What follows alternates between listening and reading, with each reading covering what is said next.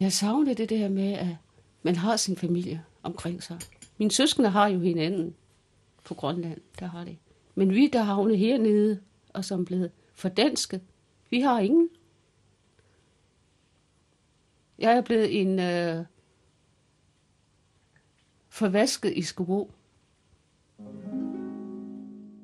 I 1987 skrev den 45-årige Carla Lucia Knakkergaard fra Ryomgård på Djursland til Grønlands Arkiv i Nuuk. Hun bad om hjælp til en enkelt ting. Hun ville finde sin slægt. Der var gået 37 år, siden hun blev hentet af en dame fra den danske organisation Red Barnet, og med et handelsskib ved navn MS Disco sejlede fra Grønland til Danmark. Hun kom aldrig hjem igen. Vi sender i den bedste mening historien om 22 grønlandske børn, hvis tilværelse blev afgørende ændret for mere end 40 år siden. Historien om ni piger og 13 drenge, der i foråret 1951 blev udvalgt og afhentet i små grønlandske bysamfund, sat ombord på et skib og sejlede sydpå.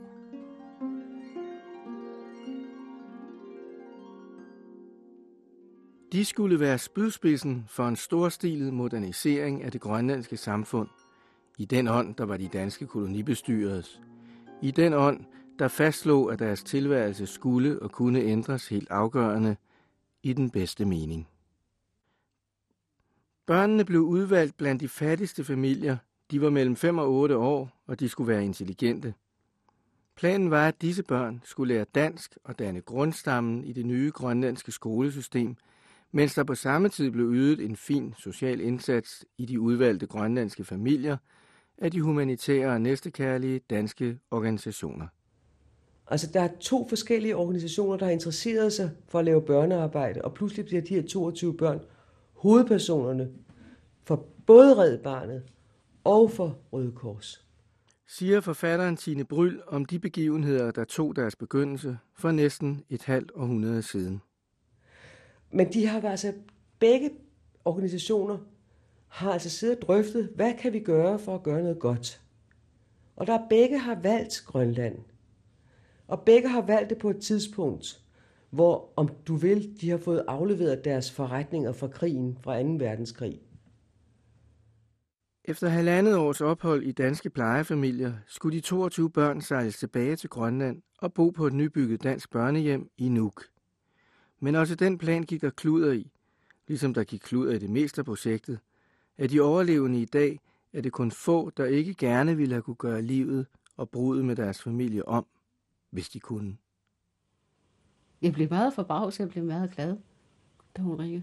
Jeg tænkte, ja, men du god, er nogen, der interesserer sig for sådan nogle gamle, afdankede, øh, forladte, ensomme i skivor som er havnet her og kan ikke komme videre, eller ikke ønsker at komme videre, fordi de har ingen familie på Grønland, er der virkelig nogle mennesker, der interesserer sig for hende.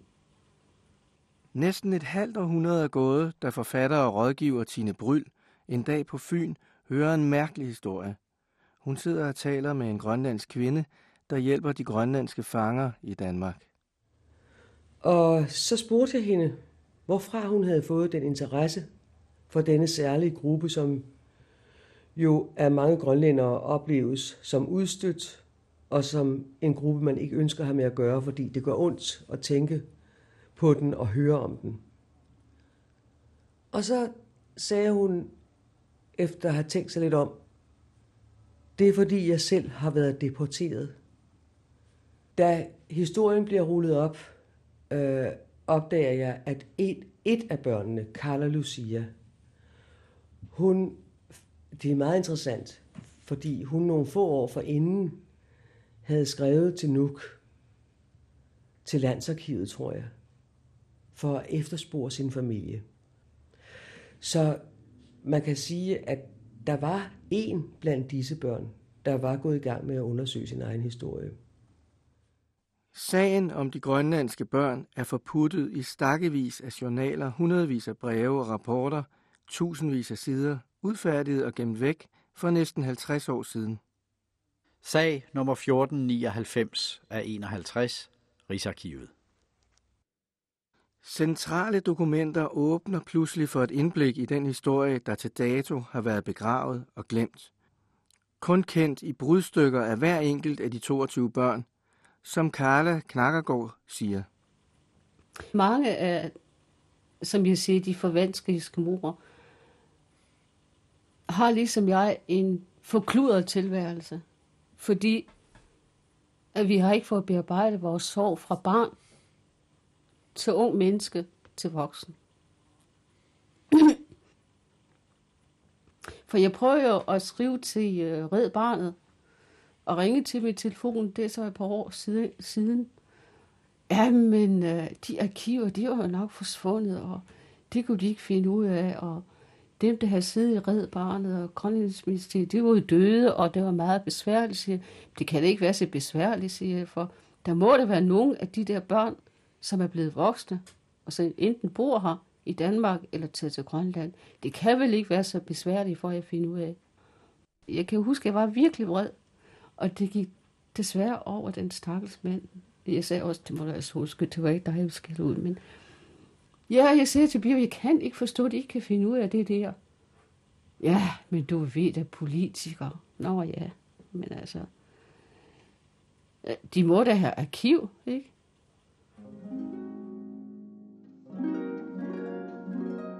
Grønland var indtil 2. verdenskrig isoleret fra den øvrige verden, men under krigen byggede amerikanerne baser i Grønland, og det betød, at der kom mange fremmede til landet og nye spændende varer, som ikke hidtil havde været tilgængelige. Den første radiotjeneste startede med nyheder fra resten af verden. Forandringen var begyndt. Fra den 12. juli til den 1. august fulgte MS Umanak Grønlandshandens nyeste skib og dets flagskib troligt Dannebrogs tugt langs hele den grønlandske vestkyst.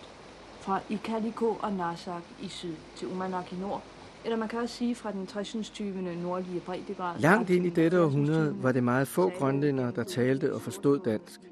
Kun få gik videre i skolesystemet, og det kom til at betyde, at endnu færre fik en uddannelse til at begå sig i et samfund, der var dansk styret.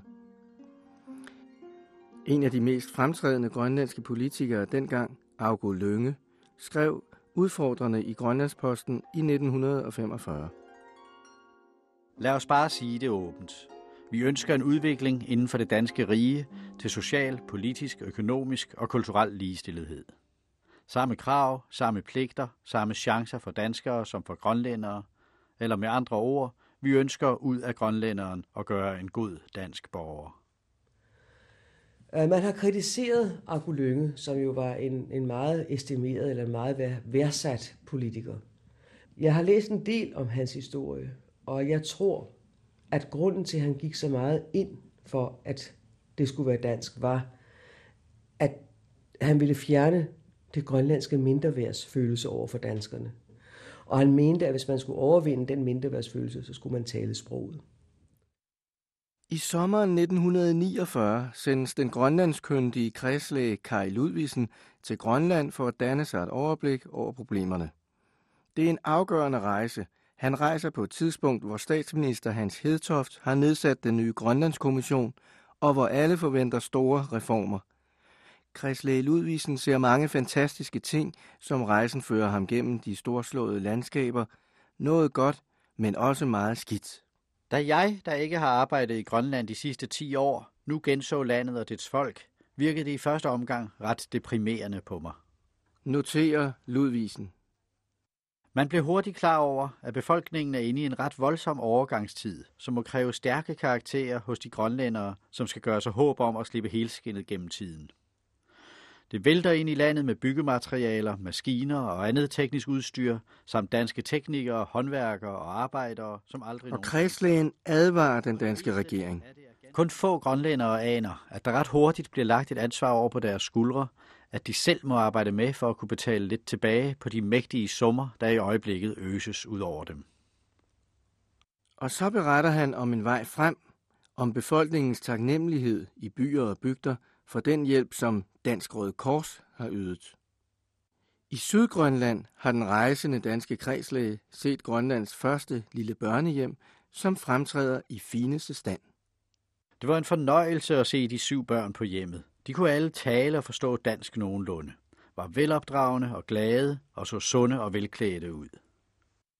Engageret som han er, understreger Ludvigsen, at man ikke kan gøre nok for, at børnene bliver udrustet med så mange sunde og gode leveregler som muligt, hvis man skal gøre sig blot et lille håb om at få befolkningen ud af det rent udsagt svineri, den nu lever i.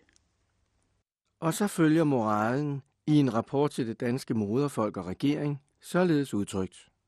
Selv mange af de danske har svært ved at se de store linjer i det kommende arbejde, og giver kun udtryk for det håbløse i at gøre noget for grønlænderne. Derfor kan man ikke andet end at have ondt af det grønlandske folk. De står på en skillevej, hvor ingen rigtig vil hjælpe dem, men hvor de selv må prøve at klare sig. Og det kan ikke betyde andet, synes jeg, end at de svage må gå til grunde. Der vil altid i enhver befolkning være en gruppe, som mangler evner og midler til at klare det nødvendige til dagen og vejen. Det er ikke altid dogenskab, der holder dem nede på den laveste levestandard. Netop i denne gruppe er det, at Dansk Røde Kors har sin store opgave som den barmhjertige samaritan. Og kredslægen foreslår oprettelsen af børnehjem til grønlandske børns bedste. Disse børn skal blive på hjemmet, til de er så store, at de kan klare sig selv. Hjemmet skal ledes af en dansk sygeplejerske, og børnene skal opdrages så dansk, som det overhovedet er muligt, under hensyntagen til de i Grønland herskende forhold. Den 27. maj 1950 bliver otte love for nyordningen af Grønland udstedt af statsminister Hans Hedtoft. En af disse love er skoleloven, hvor danskundervisningen styrkes. Med denne beslutning begynder en sortering, hvor de mest privilegerede skal lære det sprog, der giver adgang til uddannelserne i Danmark og indflydelsen i Grønland. På det tidspunkt leger den syvårige Karla med sine søskende langt fra kolonimagtens hovedsæde i København, i en lille bygd i Nordvestgrønland. De rige danskere bor på den ene side af kløften, fangerfamilierne og dem, hvis fædre arbejder i minen, bor på den anden side. Der var en øh, sovebriks, og så var der en seng. Og vi kunne se ud til fjorden. Over til fastlandet kunne vi se. Det var fantastisk flot. Det var det. Man kunne, man kunne kigge over til Kodehavn eller i Så havde vi om vinteren, det var sådan, der var jo mørke perioder, der hvor jeg kommer fra.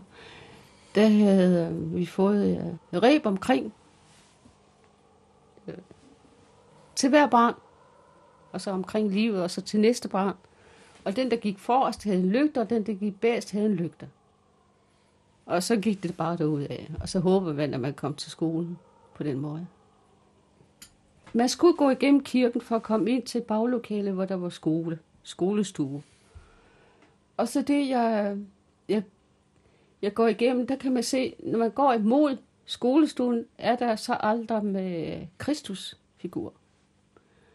Og så går jeg forbi, og lige inden, øh, da jeg lige går forbi aldrig, så er det en, der siger, Karla.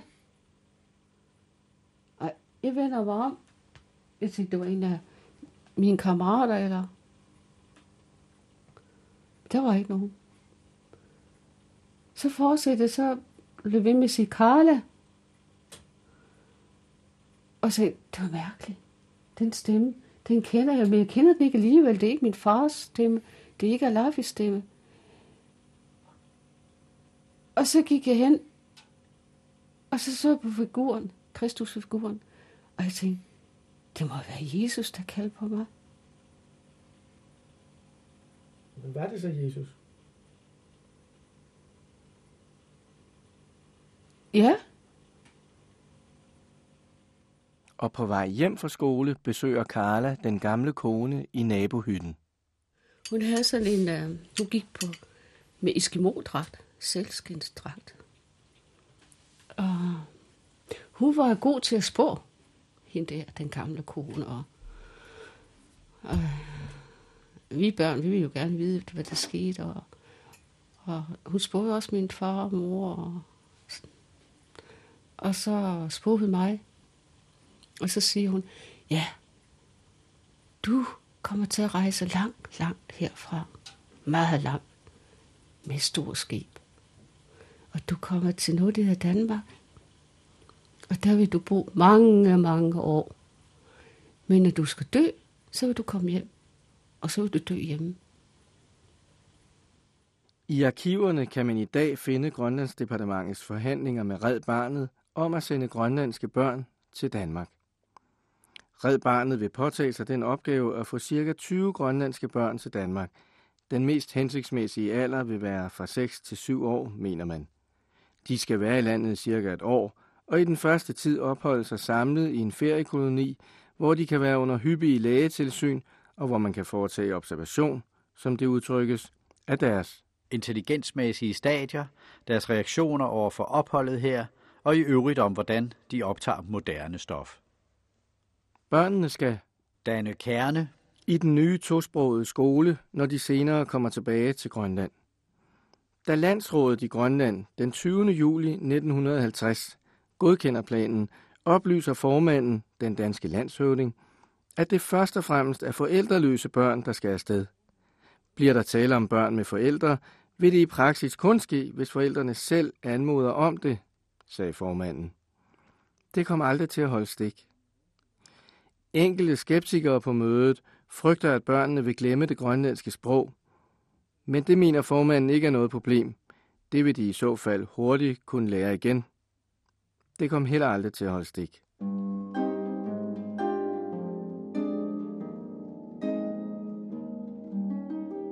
Og den 1. december 1950 anmodede skoledirektøren i Grønland om at få anledige, at der med henblik på nedsendelsen af 20 børn, så vidt muligt halvdelen af hver køn, træffes foranstaltninger til disses udvælgelse.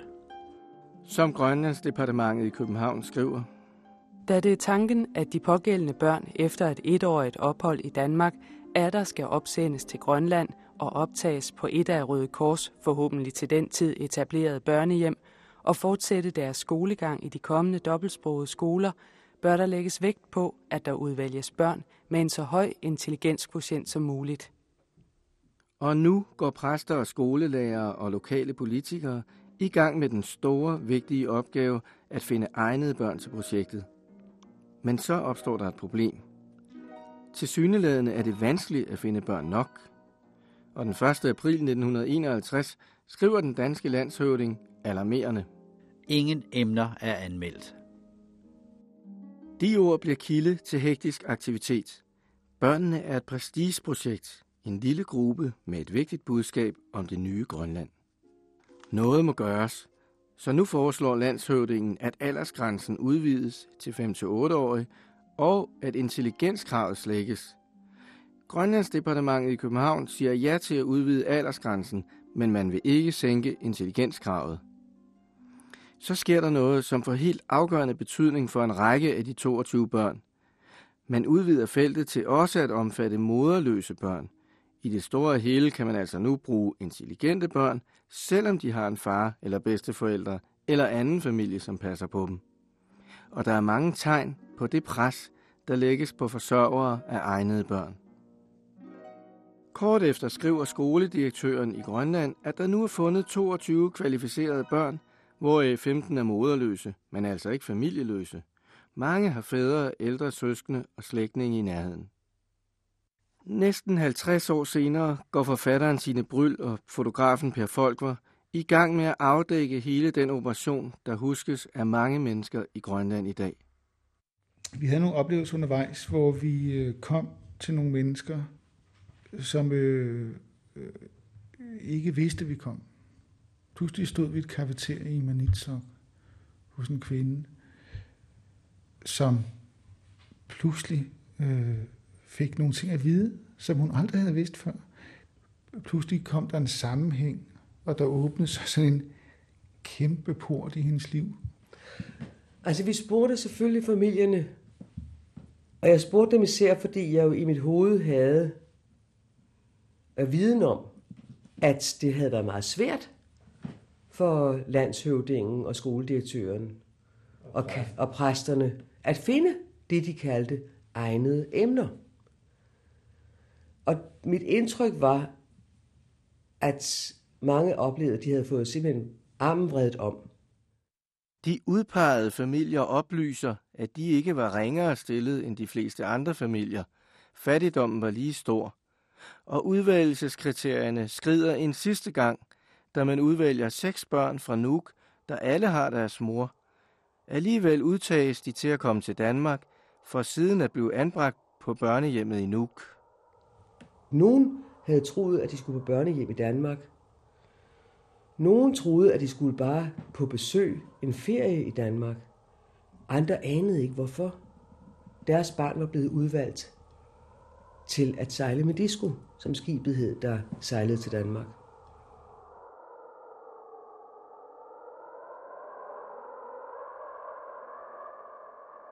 Nordvestgrønland, en vinternat i 1950. Carla Lucia og hendes storebror passer deres far, der ligger for døden. Ude i mørket høres der skridt. Det er ånder, venlige ånder, som kommer for at hente ham. Så siger mor, gå ud og kig, hvem er det, der bliver ved at gå. Så siger min far, det, det skal du ikke tænke på, for det, det er min familie, der kommer og henter mig. Det er enten min far eller min mor, eller en af mine søskende, eller tante. Men vi, vi måtte være skulle gå ud og kigge, og der var ingen fodspor. Og det mærkelige, det, det sekund han døde, der holdt op med det fodspor. Simpelthen. Og det var meget smukt ud, han fik. Og det, ja, det lyder barnligt, men jeg tror, det er det samme, der sker med mig. Det tror jeg. Endnu en vinter, så bliver også moren syg. Det er i marts måned 1951. Hun døde af underernæring, for hun spiste ikke noget. Vi var også mange børn, så der var ikke noget socialhjælp. Overhovedet ikke. Der var ikke engang børnepenge. Intet. Ingen tilskud til mad eller, eller brændsel. Intet. Altså det brændsel, vi skulle have, det, det stjal vi op i minen. Vi boede ret tæt på minen, så hele flokken blev sendt afsted, når det var lidt mørkt. Så havde vi hver sådan vores spand, og så tullede vi afsted selv med et lille søster. Kom hjem, og så havde vi da fået reddet. Altså, vi gik jo og tækket og mad, konservesdåser og små gryder og sådan noget, og samlede ind. Altså, det blev godt nok blandet, men det var da spiseligt. Altså. Selvfølgelig kan man ud, fordi man skal være taknemmelig for det, man kan få. Så skal man også tænke på de fattige. Det gør man altid. Og de ensomme. Og de syge. Og det var også på den måde, vi overlevede inden for min familie. Ikke almiser, men gaver. Det var på den måde, vi overlevede. Og så bliver det sommer igen i Nordvestgrønland. Der fyldte jeg otte år og boede på skibet. Det var sådan spejlblankt havet. Og så var der sådan, solen, den var også selvfølgelig stor op, ikke? Så var der så lidt dise over bjergene. Der var så, og så var det isbjerge jo. Men det var så utrolig flot. Det var det. Den dag, vi blev hentet. Og jeg havde min øh, silkekjole på. Handelsskibet MS Disco fra Danmark har kastet anker derude ved indsejlingen til Rødlisæt. Efter en lang vinter er Disco ventet med stor længsel af hele bopladsen, og alt går i stå, mens handelsskibet bringer de fornødne varer ind til land. Og nogle timer senere banker det på yderdøren hos Carlas familie. Udenfor står en nydelig ung dansk dame med gode nyheder, som hun udtrykker sig. Hun er for red barnet. Jeg var forbavset. Bare forbavset. Hvad skal der ske? Og jeg tror egentlig heller ikke, at de havde informeret min storebror Laffi. Det tror jeg ikke. Men vi havde det godt, vi blev forkælet på alle måder. Sømændene, de kom og klappede os, og åh, så nogle små yndige eskimoer. Og, ja, vi forstod jo ikke, hvad de sagde, men vi kunne høre tonen der. Men det her kan blive så... Vi var i over fra dengang, at der var ikke mere hjælp til min storebror. Hele børneflokken der. Altså, du var så interesseret i den danske regering, red barnet, for at få os herned. Hvorfor kunne de det mindst ikke sørge for dem, de efterladte på Grønland? Det kunne de have gjort. Nogle gange var det en helt fremmed person. Der var for eksempel en dame fra Red Barnet, der pludselig kom og meddelte, jeg tror det var Carla, at nu var det nu. Og øh, at, at hun skulle samle sine ting Altså, det har været i den grad tilfældigt og umenneskeligt. Således kan man følge sporet efter jagten på de udvalgte børn i det materiale, Tine Bryl og Per Folk var bragte tilbage til Danmark, og som er blevet til bogen i den bedste mening. I alt 22 børn blev den sommer fjernet fra deres familier i Ilulissat, Arshat, Sisimiut, Manitsok, Nuk, Parmiut, Khutlisat, Kokodok, Nanortalik, Idogodormit og Tasiljak. Min far fik et brev, det må have været fra kommunerådet. De spurgte, om han kunne undvære en af de yngste af børnene. Han havde ingen kone mere og havde dårligt hjerte. Husker søsteren til et af de andre børn, der blev hentet. Han græd meget og ville ikke høre tale om, at hans børn skulle til Danmark. Der gik et stykke tid, så kom der et nyt brev. Om natten hørte jeg min far græde, mens han bad til Gud. Han ønskede ikke at undvære hverken Gaba eller en af os andre. Den lille Garba, der i dag er 53 år og hedder Gabriel Schmidt, kom heller aldrig tilbage, og han bor nu i Valby og er ansat i Tele Danmark. En anden af drengene bliver sammen med to andre hentet på et sanatorium, hvor de er indlagt. Jeg husker ikke, at vi kom ombord på skibet, men jeg husker gensynet med min mor. Hun var blevet sejlet ud til disco for at tage afsked med mig. Hun klamrede sig til mig og græd og ville ikke slippe mig. Jeg græd lige så meget som hun, men til sidst blev hun revet væk fra mig. Vi har også interviewet en af dem, som var med til at udpege børnene. Han hed Karl Heilmann. Men han fortalte mig, at han fik besked. Jeg tror, det var fra præsten, præsteembedet, at han skulle udpege to børn, der skulle til Danmark til at øh, komme i pleje. Og han, han havde undret sig, men han, han spurgte ikke, fordi han, og han som var en veluddannet mand, han var øh, lærer, tror jeg, og præst, han spurgte ikke, hvorfor, og hvad skal de? Så han gjorde, hvad der blev sagt. Han udpegede sine søskende børn. Det er nok dem, den værste skæbne er overgået. Og jeg glemmer ikke hans fortvivlelse, da vi kom til at snakke om deres tid i Danmark, og hvad der var sket med dem. Anne-Sophie blev myrdet, og hendes bror brændte inde. Red Barnet, fællesbrev til medlemmer 1951. Da MS Disco den 7. juni i år lagde til kajen i København, stirrede små grønlandske ansigter forundret ned fra skibets regling. Drengene var i hvide anorakker, og pigerne i fine røde trøjer. Søde så de ud, men dengang forestillede man sig alligevel ikke, hvor meget man skulle komme til at holde af netop disse børn. De 22 børn indlogeres på Fedgården ved Faxe, og folkene i Red Barnet noterer med tilfredshed. Det har været et dejligt syn at komme til Fedgården denne sommer og se 22 solbrændte, mørkhårede unger lege og more sig på den store græsplæne eller bade nede ved stranden. Sjældent har man vel truffet børn så gode og medgørlige som disse. Og de danske ugeblade og aviser følger med. Dronning Ingrid ses besøge børnene, og hun får overragt en buket markblomster. På mange måder var det en helt ny verden, de nu oplevede. Blomster, de ikke havde set før, de store træer og de mange forskellige dyr, de ikke kendte. På skovstierne gik de forsigtigt udenom snegle og biller, mens de hilste højtidligt på dem. En død fugl blev begravet under udfoldelse af et stort ceremoniel, og katten Moses daglige færden fulgte de med aldrig svigtende interesse. Det er de søde anekdoter, der falder nemmest at fortælle, også da de mange børn efter nogle måneder sluses ud i danske plejefamilier. Red Barnets nyhedsbrev. Efter en dejlig sommer, hvor de levede sammen som en stor familie, er de nu enkeltvis anbragt i private hjem, hvor de skal være til foråret. Men vi følger dem stadig, og vi ved, at de har det godt hos deres nye plejeforældre, som er glade for dem. Skriver Red Barnet, men ingen noterer noget om det savn, man skulle tro, nogen kunne regne ud, ville være der. For jeg gik jo tit ude, når der var stjerner. Så stod jeg derude og græd, så siger hun så, hvad er der vej? Så siger jeg, jeg savner min familie. Ah, ja, det var ikke så godt. Min søskende og jeg, vi gik jo altid ud, når der var stjerner. Og når der så faldt øh, stjerneskud, så var der en, det var en tårer ind af de døde, der græd. Om vinteren, der var der nordlys. Og når det så flimrede over himlen, så var det de døde, der spillede fodbold. Er det ikke smukt?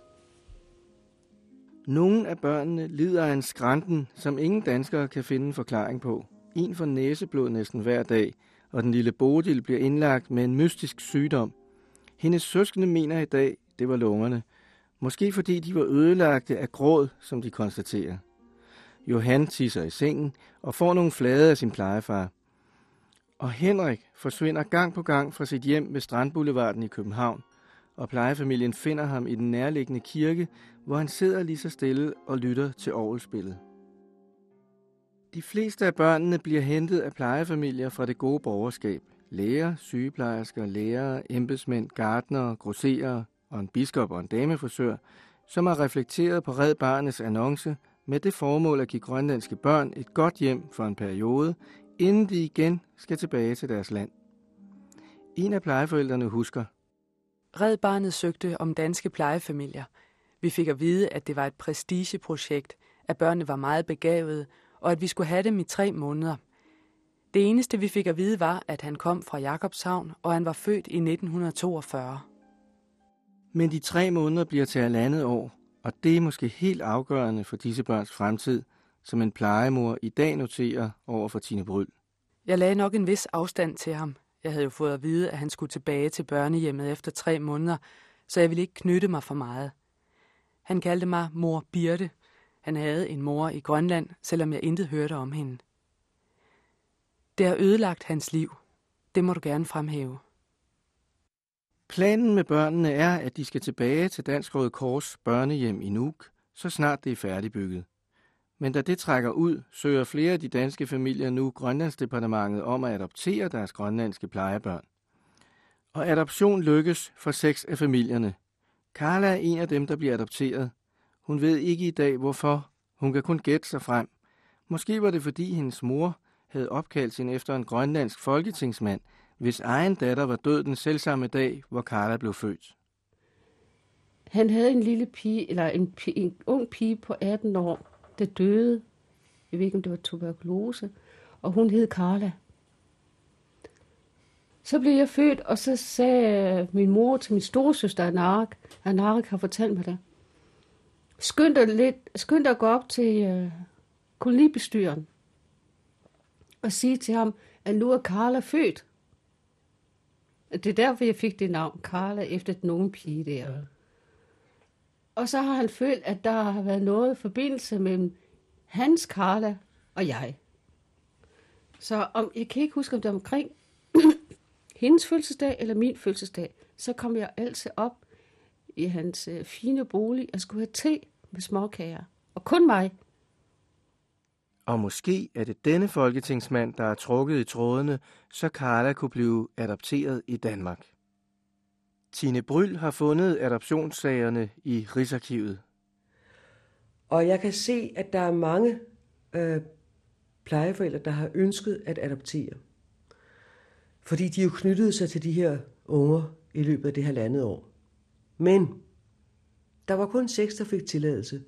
En af dem havde jurist på, og en anden en havde nogle forbindelser i Red Barnet. Jeg kan ikke, og det har jeg altså ikke kunne finde ud af, hvorfor gav man tilladelse til de seks, og ikke til de andre, der havde søgt. I Grønlandsdepartementet var man godt klar over, at adoptionssagerne ikke tålte for meget omtale, og man sender behendigt forespørgsel om adoptioner videre til Red Barnet. I et brev, som er dateret den 1. maj 1952, kan man finde den godgørende organisations skridt væk fra de utryggelige løfter om, at alle skulle tilbage til Grønland, i det organisationen principielt konkluderer at selvom man afskærer sig fra at realisere ideen med de grønlandske børns ophold hernede, at de skulle vende tilbage og gavne den almindelige udvikling i det grønlandske samfund med det, de havde lært og taget til sig under deres ophold, så vil Red Barnet alligevel. For de børns vedkommende, der kommer fra et decideret dårligt miljø i Grønland, mene, at det vil være til større gavn, hvis disse kan få lov til at vokse op i et godt hjem hernede. Og dermed er det i realiteten afgjort.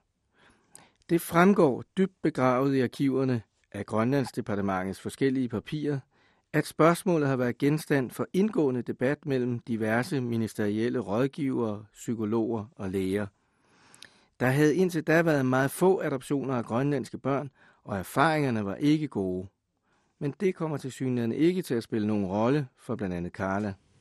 Men lige pludselig kom der et, øh, et flot øh, dokument fra Christian den 10. tror jeg det var, at øh, nu var jeg blevet godkendt som adoptiv datter af lærerinden. Men jeg blev hernede og blev så adopteret af, af lærerinden der, Margit. Resten af børnene, 16 i alt, mødes på kajen i København den 25. september 1952 for at sejle tilbage til Grønland med det gode skib Umanak, i håb, især danskernes håb, om et nyt og bedre liv i det nye Grønland. Det er en bevægende oplevelse for de mange forsamlede, og som aviserne med stor indfølelse beretter. En plejemor, damefrisør Ketty Rasmussen, tog med Umanak helt op til Helsingør. Hun benyttede sig af det tilbud, Red Barnet og Grønlandsdepartementet havde givet de plejeforældre, der ønskede at sejle med Omanak op gennem Øresund til Helsingør, for en pris af 7 kroner per person.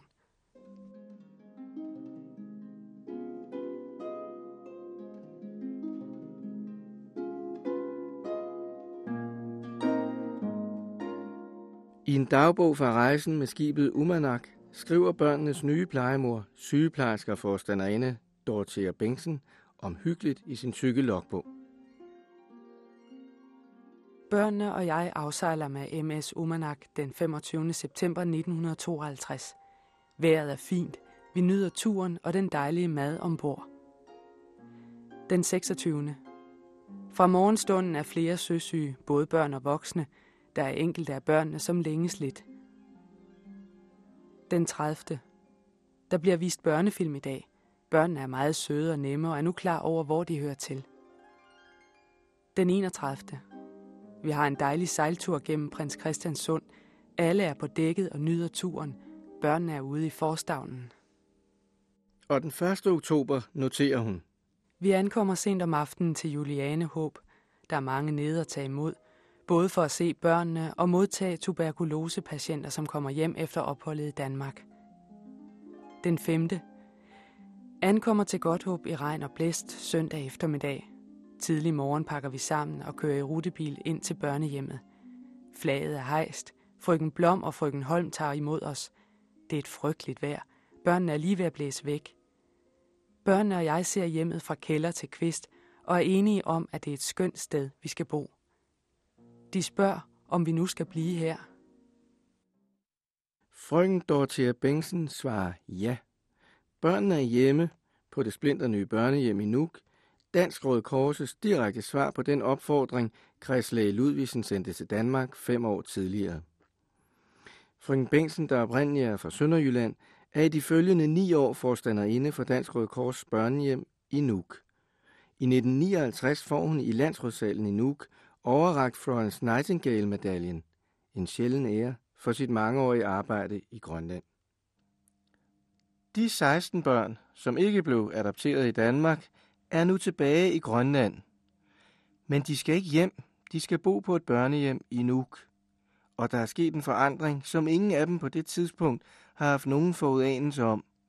De kan ikke længere tale grønlandsk. Og så lille en sådan forandring kan synes for en dansker, så afgørende bliver den til gengæld for de minder og fortællinger, der senere samles i bogen om deres skæbne i den bedste mening. Det har generet mig meget, fordi jeg har mistet det sprog der, for der var, fra jeg var barn til jeg var ung og ældre, så kom der altid øh, Eskimor hen til mig og snakkede, og grinede og snakkede, og så må jeg desværre sige, at jeg kan ikke grønlandsk. Bum! Så lukkede de helt af. Jeg blev både ked af det og følte mig udenfor. Og den dag i dag, der møder jeg der mange, øh, der siger, det kan ikke passe, du ikke kan de sprog. Hvordan kan man glemme det? Så siger man, det kan man ved tvang som barn. Du må ikke det der. De har slet ikke tænkt i andre baner end, end fremtiden. Altså, at dette var en god fremtid for disse børn. Det fremgår ikke et sted. at der, hvordan for eksempel forstanderinden Frank Bengtsen tænkte omkring det, var, at, at Gaba, en af børnene, han fik lov til at tage med hende til Paramut, en by i Sydgrønland, hvor hun skulle besøge handelschefen. Og der vidste hun, at Gabas far også var. Og der tillod hun Gaba at komme med sig for at se til sin far. Jeg tror, det har været to-tre år efter, at de kom til børnehjemmet. Og der er far og søn sammen, uden at kunne tale sammen. Og Gaba kan bare huske, at han undrede sig over, at den voksne mand græd. Hvorfor græd den mand? Og det, der viser, hvad det har betydet for Gaber, denne her historie, er, at i dag, hvor han 53 år gammel, har stiftet familie, klarer sig godt og, og så videre her i Danmark, har han et billede af sin far i sin tegnebog. Et falme billede, men hvor man tydeligt kan se, at det er hans far. Det viser, hvad kærlighed er. Og fotografen Per Folkvar, der rejste sammen med Tine Bryl, siger i dag. Tænk, hvis dette var sket for en selv som barn, at du var blevet slæbt hen til en kaj og op ad en landgang. Skibet var sejlet, og du havde stået og vinket der, og du vidste ikke spor om, hvad der skulle ske i dit liv. Eller at du så var kommet tilbage halvandet år senere, havde mødt din familie på kajen, troede du var hjemme, og så blevet bragt ombord på skibet igen og sejlet videre. Jamen for fanden, prøv at forestille dig, det havde været en selv som 5, 6, 7 årig. Det er da klart, det havde påvirket de der menneskers liv. Tænk, hvis det var dig og mig. Det er da det, der gør så stort indtryk. Og det kan du se. Det er jo, de er jo aldrig, de fleste af dem, selvom det er gået nogle af dem godt, de er jo aldrig kommet over det der. Carla Lucia Knakkergaard sidder og arbejder på sit stamtræ, som hun har ført tilbage til 1786. Hun har biver, de har deres to børn, og de har det andet barnebarn på vej, men hun er af skæbnens besynderlige veje havnet i et hus i en skov i Danmark. Så der følger mig faktisk, jeg føler mig altid udenfor, øh, når jeg er sammen med mine søskende. Det gør jeg. For vi har ikke, de, de bånd, det de har kappet over for længst. Det er jo lige fra det første skridt, jeg tog ombord på skibet. Der blev det kappet over fuldstændig. Og det kan ikke bygges op igen. Det kan det ikke. Altså, jeg, jeg ved ikke, hvor mange gange vi har hørt, og, og ja, jamen, det ved jeg godt, og ja, tag nu roligt. Og, men så får jeg det ud. I ved også at at jeg er træt af at høre på mig, men uh, det går. Når vi er jo gift i 35 år, så han, han kender jo parolen jo.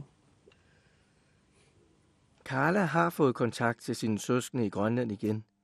Men andre steder i Danmark bor nogle af de 22 børn, der dengang blev hentet, og som aldrig har set deres familie siden. I udkanten af Holstebro, i et, i et, øh, et kvarter, øh, som er bygget, tror jeg, i slutningen af 60'erne, der bor David oppe. Han bor op sådan en trappe øh, i sådan et toetagers rækkehuslignende ting.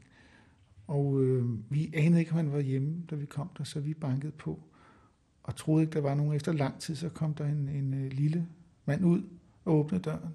Og Tine præsenterede sig og sagde, hvad, hvem vi var og hvorfor. Og øh, det kendte han ikke noget til. Hun havde skrevet et brev til ham. Men som man sagde, det ligger nok i postkassen. Jeg tømmer den kun en gang om ugen.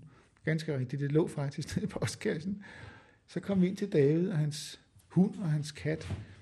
Og øh, hele hans ene væg i køkkenet, der hænger, jeg talte dem ikke, jeg tror, der hænger 500 eller 1000 øloplukkere. Fantastisk. Det er en installation, hvis den hang på Charlottenborg, så vil du komme på Statens Kunstfonds legatliste. Det er et fantastisk øh, billede, alle de der ølåbnere. Og så sad vi der, og Tine begyndte at fortælle om det.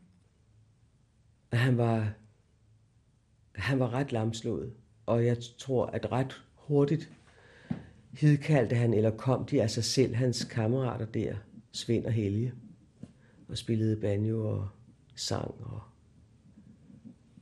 og så skete der det interessante, at en af de sidste gange, så var jeg blevet så modig, at jeg spurgte, om han nogensinde havde tænkt på at møde sin familie, som han jo ikke havde set, siden han som femårig havde forladt Kulusuk, som ligger i Østgrønland, og hvor han var blevet opdraget af sin bedstemor.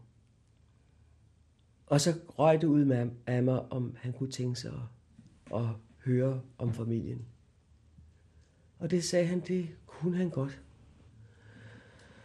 Og så besluttede vi altså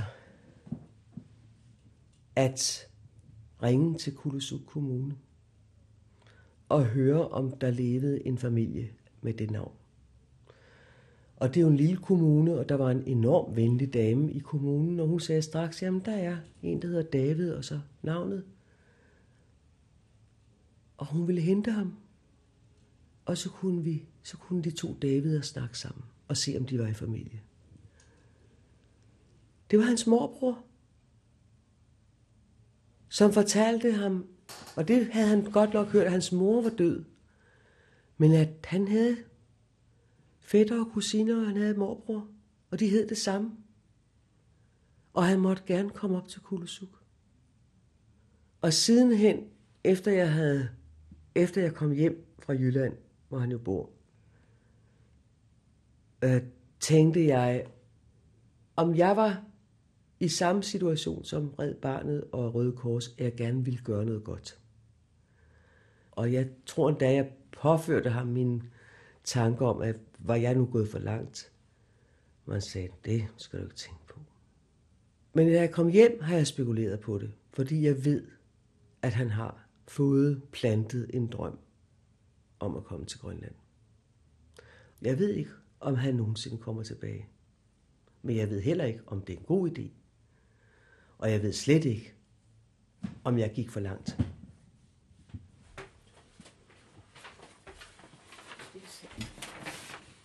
skal lige have mine briller. Det er min mor. Stamtavle. Mariane. Og så Alafi. Han er født i 1927. Alafi Tobias. Ja. Han har sin fars efternavn. 28, ja, er han født.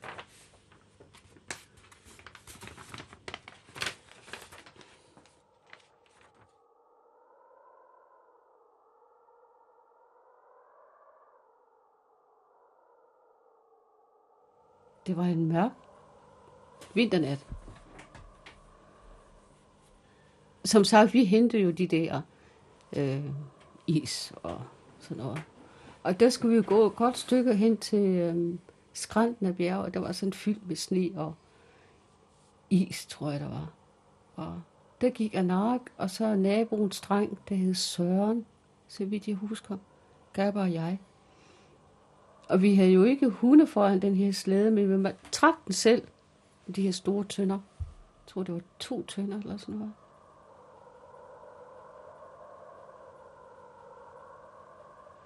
Og så kigger vi op, og der var så et, øh, et bjerg. Og vi blev fuldstændig stående stille, for der var tre store, kæmpe engler. Fuldstændig hvide. Og den ene, den spillede på lut. Det blev jeg så klar over, da jeg kom her til Danmark, hvad en lut var. Jeg anede jo ikke, hvad en lut var. Men da jeg så billedet her i Danmark, en lut var, jamen det var den, det jeg spillet på. Og de andre spiller også på instrumenter. Men det har været, jeg ved ikke, om det har været minutter eller sekunder, men vi så det alle sammen. Vi stod bare og kiggede op. Og så lige pludselig, så forsvandt